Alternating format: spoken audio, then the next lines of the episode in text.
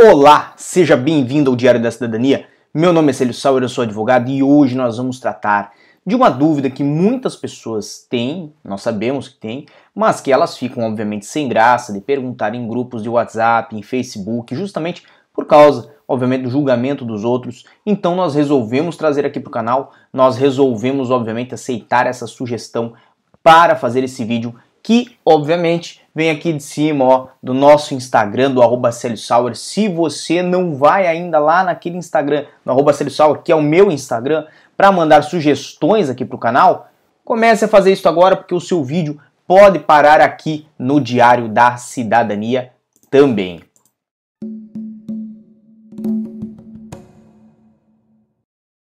E agora sim, estamos de volta. Lembrando que hoje é segunda-feira, dia 1 de junho, dia das crianças aqui em Portugal. Se eu não estou enganado, é dia das crianças sim. Então, felicidade para as crianças que nos acompanham, que não devem ser muitas, porque este canal é chato para crianças, mas para os adultos é um canal muito bom. Então, um grande abraço no seu filho, mande aí uns beijos para sua filha, certo? Faça aí um mimo para suas crianças, porque elas merecem, elas são o futuro e, obviamente, elas são a melhor coisa que você vai deixar neste mundo. Não é riqueza, são os filhos, tá bem?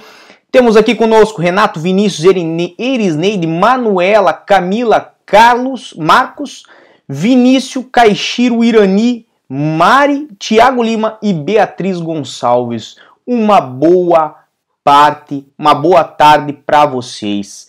Bem, o que, que nós vamos falar hoje? Se ter dívidas impede um estrangeiro de vir para Portugal, de imigrar para Portugal legalmente?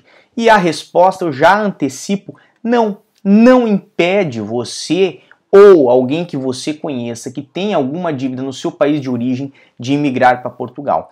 Muitas pessoas pensam que o fato de ter uma dívida, por exemplo, junto a um banco ou de algum imposto, de algum veículo, de alguma coisa que comprou, certo, e não conseguiu quitar, né, é, faria aí o impedimento da pessoa de vir para Portugal, de viver legalmente aqui em Portugal. Mas não faz. Existem inclusive pessoas que é, no seu país de origem tem alguma dívidazinha que não conseguiram pagar, mas vieram para Portugal, trabalham em Portugal e aqui estão ganhando o dinheirinho para pagar aos pouquinhos essa dívida que tem no seu país de origem. É uma coisa honesta, uma coisa até correta de se fazer, né? Visto que às vezes não se consegue no país de origem uma recolocação profissional e consegue-se no estrangeiro, então você tem que buscar, obviamente, aquilo que for melhor para si, certo? Mas não há nenhuma consulta por parte do CEF ou do Serviço de Estrangeiros Português se a pessoa tem ou não tem dívidas no seu país de origem,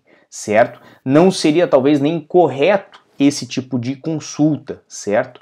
Então, veja, você pode sim vir residir legalmente em Portugal, tendo dívidas no seu país de origem, Lembrando que, obviamente, esse é meu conselho, que depois com o dinheirinho que você ganhar aqui, dê um jeitinho de parcelar, de acertar a dívida que você tem no seu país de origem, justamente para que isto não vá parar na questão judicial e depois judicialmente alguém venha bater na sua porta aqui em Portugal para lhe cobrar uma dívida, porque isto sim pode acontecer, certo? Existem possibilidades nos processos de se buscar pessoas, inclusive no estrangeiro, para cobrar dívidas e outras questões delas no estrangeiro, certo? Mas se você, né, de bom coração, quer encontrar um emprego, trabalhar ou já encontrou um emprego, né, quer começar a trabalhar e juntar um dinheirinho para pagar aquela dívida, sim, é possível fazer isso aqui em Portugal.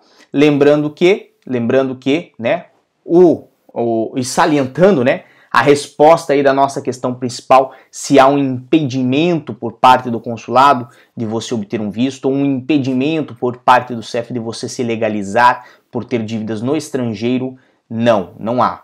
Mas, caso você tenha dívidas com as finanças ou com a segurança social aqui em Portugal, aí sim o CEF pode impedir você de se legalizar. Tá bem? Isso fica só de um adendozinho, não estava aí no nosso script, não estava no nosso roteiro, mas, mas é, é, fica aí como algo a mais aí para o nosso canal. Tivemos pessoas aqui que nos mandaram algumas questõezinhas. O que, que eu vou sugerir para vocês? Dê uma olhadinha aqui embaixo, tem o nosso info, arroba Diário da Cidadania, ou né? O meu próprio e-mail, vocês podem mandar a dúvida de vocês para lá. Até teve aqui uma senhora que não está conseguindo fazer parte do nosso Clube do Passaporte. Então, assim, quem não conhece o Clube do Passaporte é uma área especial que nós temos aqui no canal.